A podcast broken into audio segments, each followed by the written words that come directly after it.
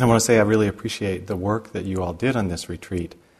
Uh, we commented many times that as the days were unfolding, that one thing this group knew very well how to do was to work hard. And it was just attested to by your presence at the sittings and the walkings and your discipline and uh, diving right into the, to the regimen. And we also recognize this retreat was something of a risk for a lot of you. You'd never been in an environment like this before, you didn't know what you were getting into. And so, especially, we appreciated your willingness to take on this form and the, the rigor of it. At the same time, I hope you appreciate it was something of a risk for us, too. because uh, not only are you a highly intelligent and possibly critical audience, uh, but if this had been a total flop, it would have been quite a visible embarrassment for IMS. So we all feel, feel very good about the way things have turned out, and I, I hope you will also. we're at the position now where we're about to make the transition from this sheltered, very supportive, very simple environment back into the hustle and bustle of our daily life, where, as you know as well as anyone, the values of that world are not entirely consistent with the values that we've been trying to foster here. In a very broad way of looking, we might say that the, the mainstream values of our culture are primarily in the direction of acquisition, that it's about having more. You know, whether that's money, personally or professionally, whether that's things, whether it's recognition and credits and awards. It's mostly about accumulation. And in the practice of mindfulness, as you've seen again and again, the key is in letting go. Not in having more, but in having less. And that's what allows us to come into this clear relationship with the present moment. So many people have been wondering how can we best uh, take what has been precious and meaningful from this experience and translate it back into our daily life. I think the first thing I want to say is that daily life is much more about relationship than retreat is. And so the core of our practice in daily life will probably move into the arena of relationship. Mindfulness is an incredibly supportive tool in that relationship because we can understand much better our own uh, part, our own participation in uh, the world of human culture and society and individual relationships. So, as I was reflecting on some of the things that I've seen in myself and, and lots of people who've gone through uh, this practice over the years, some of the great benefits that I see are that we learn how to have a little more space around our thoughts. We learn to see a thought as a thought and to be aware when it arrives. And because of that, then we start to have a little more awareness of the emotions that thoughts engender. And particularly when those emotions are difficult in the nature of anger or fear or great desire or sadness, that gives that awareness, gives us the opportunity to have a little more choice in our next action. So that hopefully we can relate from a place of wisdom and not a compulsive place of surrendering to the reactive emotion. I think these are some of the greatest benefits, immediate benefits of this practice. And these result in our life in having more peace, more happiness, and more kindness. So I think this last point, especially the kindness, is, is something I want to talk about for just a minute. Again, who's, who's better to think about than uh, the Dalai Lama in this regard? A few years ago, the Dalai Lama was being interviewed by Oprah Winfrey. And it's recounted um, in a book called The Wisdom of Forgiveness, if you're interested in, in reading more detail. So Oprah um, began by asking the Dalai Lama, Have you ever had to forgive yourself for anything? Small incidents, like accidentally killing an insect, the Dalai Lama replied. Killing an insect? Oprah said. An insect. Hmm, okay. The Dalai Lama continued My attitude toward mosquitoes is not very favorable. not very peaceful. Bedbugs also. And that's it? Oprah couldn't quite believe what she was hearing. In your lifetime, that's what you have to forgive yourself for? Small mistakes every day, maybe, the Dalai Lama said, but major mistakes, it seems, no. No major mistakes, Oprah repeated. She fell silent. You have nothing in life that you have regrets about. That's a great life to have no regrets. This ability to live in the world without having regrets is a big challenge. Most of us find that you know, we make small slips all the time and we make major slips regularly. One Zen master said that Dharma practice was basically repeating mistake after mistake. So we might notice that in our own lives also. In relating, learning to relate to the world consistently from this place of kindness, the best framework that I know of are the five precepts that Sharon mentioned on the opening night. These are guidelines for our lives as lay practitioners. They're very commonsensical and really very simple. Not killing, not stealing, not harming others through our sexuality, uh, not lying, and uh, not engaging in drugs and intoxicants uh, to the point of heedlessness. I want to pay specific attention to the uh, notion of speech. Because most of us are usually fairly good about uh, not, not killing at least other humans, um, not stealing. We're getting better at refining our sexual energy, I think. But in, it's in the area of speech, I think, that we most often uh, get hurt in daily life and most often hurt other people.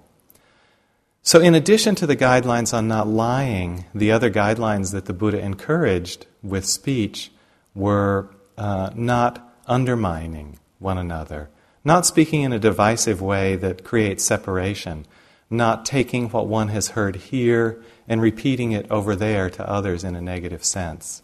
So, having an engendering of respect for one another in our personal life and our professional life. He also said uh, to speak gently, to avoid speaking harshly. If we're in the throes of anger, it's very easy to kind of uh, vent that anger on someone else. It's very hurtful to be the recipient of that kind of angry energy.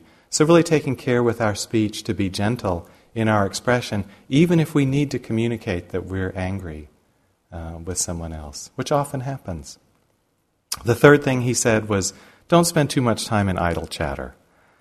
The kind of conversations that go on around the water cooler that are simply about what one coworker said to another and that are merely for titillation or gossip, we can take a pass on those and spend our time talking about things that are uh, meaningful to us, that touch our heart, that come from our heart. In particular, on the topic of speech, he said that if we are about to criticize another, this is a rule that was instigated for the community of monks and nuns that, that he led for the 45 years of his life. He said, One who is about to criticize another should realize five qualities within themselves before they offer that criticism. The first is, I will speak at the right time. Because sometimes saying it publicly or in front of certain people or when someone else is vulnerable is not going to be skillful. I'll speak in truth. That means if I have a complaint, I'll just say truthfully what it's about and not try to exaggerate or overstate what the offense has been. I will speak uh, gently, not harshly, which I mentioned earlier. I will speak with kindly intention. Isn't this interesting? That one can deliver criticism to another with a kindly intention. And how can that be? It's the fifth point I will speak to their benefit and not to their detriment. So we offer criticism in hopes that somebody else's understanding of themselves can, can be improved and it can be a pathway to greater happiness in their life. And at some, sometimes he advised if one can't put one's mind into these five qualities, to withhold the criticism until one is able to do that. That's a high bar, but I think it's a very useful reflection if we're about to engage in, in admonishing another. So, on the level of informal practice, the, the precepts are very, very good guides and held within the context of those uh, sublime abidings that Sharon talked about last night of the Brahmaviharas love, compassion, joy, and equanimity. there's also a really critical piece in daily life for formal practice. If you found these tools and this experience to be a benefit, we really encourage you to carry that back into uh, your daily life. And the conversation with Oprah continued in this line also. Oprah continued the interview with the Dalai Lama by saying, Would you encourage the rest of the world to meditate? She asked. Stupid question. The Dalai Lama's response was as immediate as it was unexpected. Oprah's face froze. There was a stunned silence in the hotel room. One thought crossed everyone's mind. This was probably the first time someone had ever said this to Oprah's face. The Dalai Lama grew thoughtful. Should people meditate? I think so, he said after a pause. Maybe it had been a stupid question, but he had still wanted to reply with care. It is worthwhile, for the world has to look more inward. We are not doing enough here. I'm not saying that people should be religious minded. What I'm saying is we should focus on our inner potential more. Oh, I believe that, Oprah said, visibly relaxing. That's why I asked the stupid question. So, this question of formal practice comes in often at the end of the retreat. People say, Should I sit in my daily life? Now you know the answer. Um, how much should I sit is usually the next question.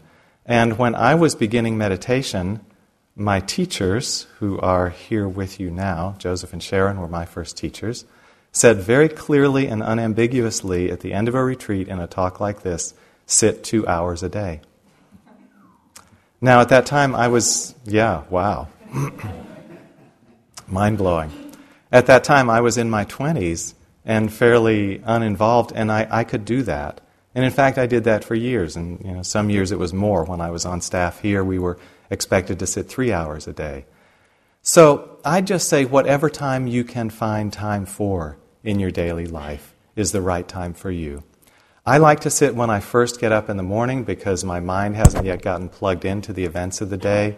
Other people like to sit right before they go to bed because it clears their mind for sleep. Other people like to sit right after they come home from work because there's an emptying of all the events of the day. Whatever time you can find in your life, you'll test it and find the value that it has for you. I just encourage you to make the effort and see what will work for you. Please continue to uh, come back to retreat if you found this experience useful. I find that a combination of a consistent daily practice and one retreat a year is really good for keeping uh, one's Dharma practice alive and deepening. So if you can manage to do that, that would be a great start. Of course, sometimes people get more motivated. I want to let you know we do have longer opportunities for retreat for those of you who feel the call. Uh, so there's a three month retreat here every fall, which also has the option of doing a six week piece uh, in either half of it. And there are often retreats of two to three weeks throughout the year on our calendar. Um, I'm going to be flying back uh, this afternoon to California. I live near Spirit Rock. Meditation Center, a sister center in Marin County, and we also have a two month retreat every winter in uh, February and March that is also available in one month pieces. So please, if this has touched you, especially if it's touched you deeply, think about giving more time. You'll have a lot more time after the settling process. Remember those painful first three days? Wow. Then after that, it goes on and on. You know, hard to imagine, but it, it's terrific. The last thing I wanted to mention is because it's hard to keep alternative values alive as an individual in a broader society, it's very, very helpful if you can make Sangha connections wherever you live. There are a lot of uh, meditation groups and instruction opportunities available around the country. A good place to look is in a journal called The Inquiring Mind, of which I think there are copies out on the, uh, on the tables, the literature tables during this retreat. So uh, look to see if there's anybody in your area who's interested in practicing together, and that support will be invaluable. I just wanted to close with a little mention of another scientist uh, whom I've appreciated a lot. Uh, there was an article about him last weekend in the New York Times, and that is Albert Hofmann. Albert Hofmann was the chemist who first synthesized LSD in 1938, was the first subject for LSD, and uh, kind of transformed a generation with his work. And he's still alive and actually celebrated his 100th birthday on Wednesday. So that's why the Times was doing the interview.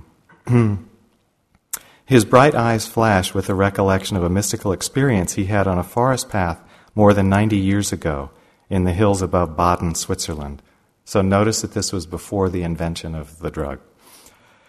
The experience left him longing for a similar glimpse of what he calls a miraculous, powerful, unfathomable reality. Quote, I was completely astonished by the beauty of nature, he said, laying a slightly gnarled finger alongside his nose. His longish white hair swept back from his temples and the crown of his head. He said any natural scientist who was not a mystic was not a real natural scientist. Quote, Outside is pure energy and colorless substance. All of the rest happens through the mechanisms of our senses. Our eyes see just a small fraction of the light in this world. It is a trick to make a colored world, which does not exist outside of human beings. When asked if the drug had deepened his understanding of death, he appeared mildly startled and said, No. I go back to where I came from, to where I was before I was born. That's all. So, it's been a pleasure to share this week with you. May your practice continue to deepen in both secular and spiritual ways, and may you come to uh, great happiness and great kindness in your life. Thank you for all your work.